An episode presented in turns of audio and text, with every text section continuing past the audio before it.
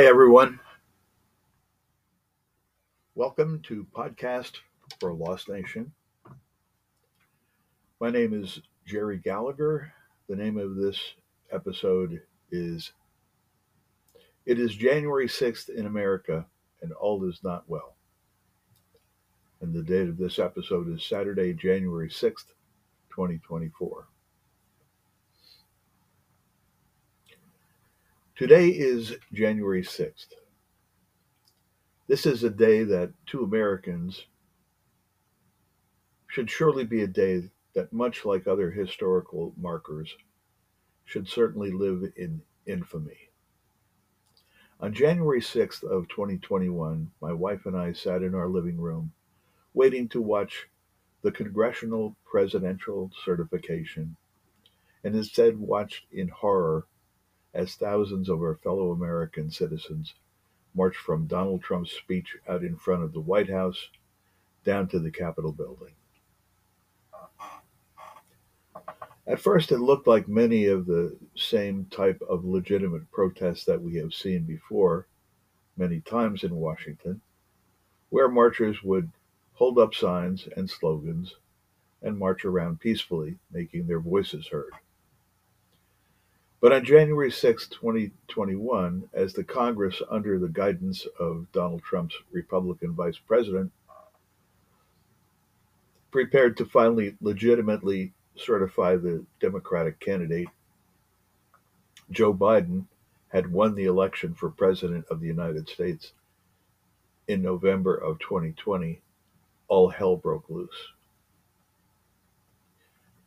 Call it what you want an insurrection, a riot, an out of control mob. Whatever you call it, don't call it a peaceful demonstration. It wasn't that. Donald Trump wasn't there at the Capitol that day. Luckily for him and for us, his Secret Service officers apparently had enough sense to refuse to drive him down to the Capitol, although, thanks to the information we have learned from the January 6th Congressional Committee, we now know that President Trump encouraged his acolytes to march forcefully to the Capitol. The MAGA crowd followed their leader's instructions and marched quite forcefully to the Capitol.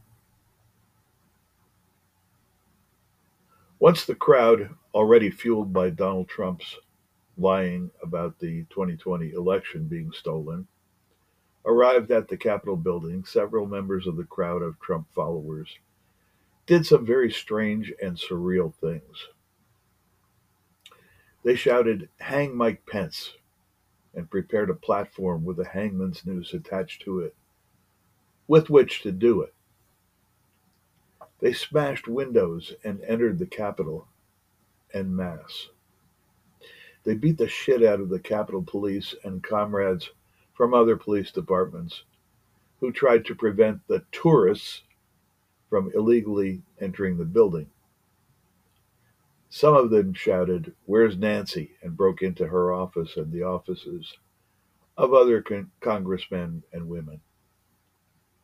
Some of them used flagpoles with United States flags and Trump flags as weapons. Some of them poo pooed in the Capitol building, to use Nancy Pelosi's less offensive term. Thanks to quick thinking on the part of the Capitol Police and congressional leaders, most of the members of Congress and their staffs were moved to safety.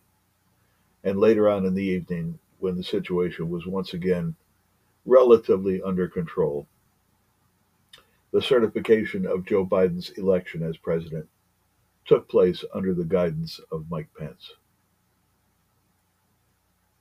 To put it less delicately than Nancy Pelosi would put, probably put it, what happened on January 6th of 2020 was a shitstorm of epic proportions. Many of the Capitol invaders are in jail paying for their crimes these days, but Donald Trump, the instigator of the entire messed up stop the steal situation, is still living in Mar-a-Lago, running for president, and although he continues to be charged with crimes, he is inexplicably still the front runner in the Republican presidential primary. What the hell? Are we living in, are we living in a nightmare or what? I woke up this morning earlier than I normally do and turned on my television. Our local cable company has recently bundled Fox News channels, OAN, and Newsmax closer together for quicker right wing access, I guess. Although I normally stay away from those channels, for some reason today on January 6th, I didn't. I flipped around the right wing channels and found a world that prior to today had been hidden from me. The following is some of what I saw today on the Republican channels for the few minutes that I could stomach watching them.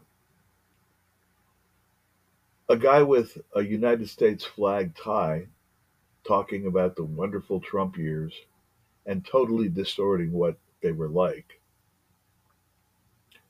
On another channel, I heard someone talking about, talking about how great it is that the Republicans, including Donald Trump, are trying to get along with that wonderful guy, Vladimir Putin. All I can think about since stumbling on this nightmare television experience is that now I am beginning to understand why and how Republicans can be so out of touch, out of touch with reality. Those people who are watching those right wing channels are living in an alternate universe filled with lies and bullshit. Unfortunately, we are all pretty much living in that same alternate universe these days. And that alternate universe looks and feels like a nightmare to me that I certainly hope we all wake up from when Election Day rolls around in November of 2024. Thank you, everyone, for listening to Podcast for a Lost Nation.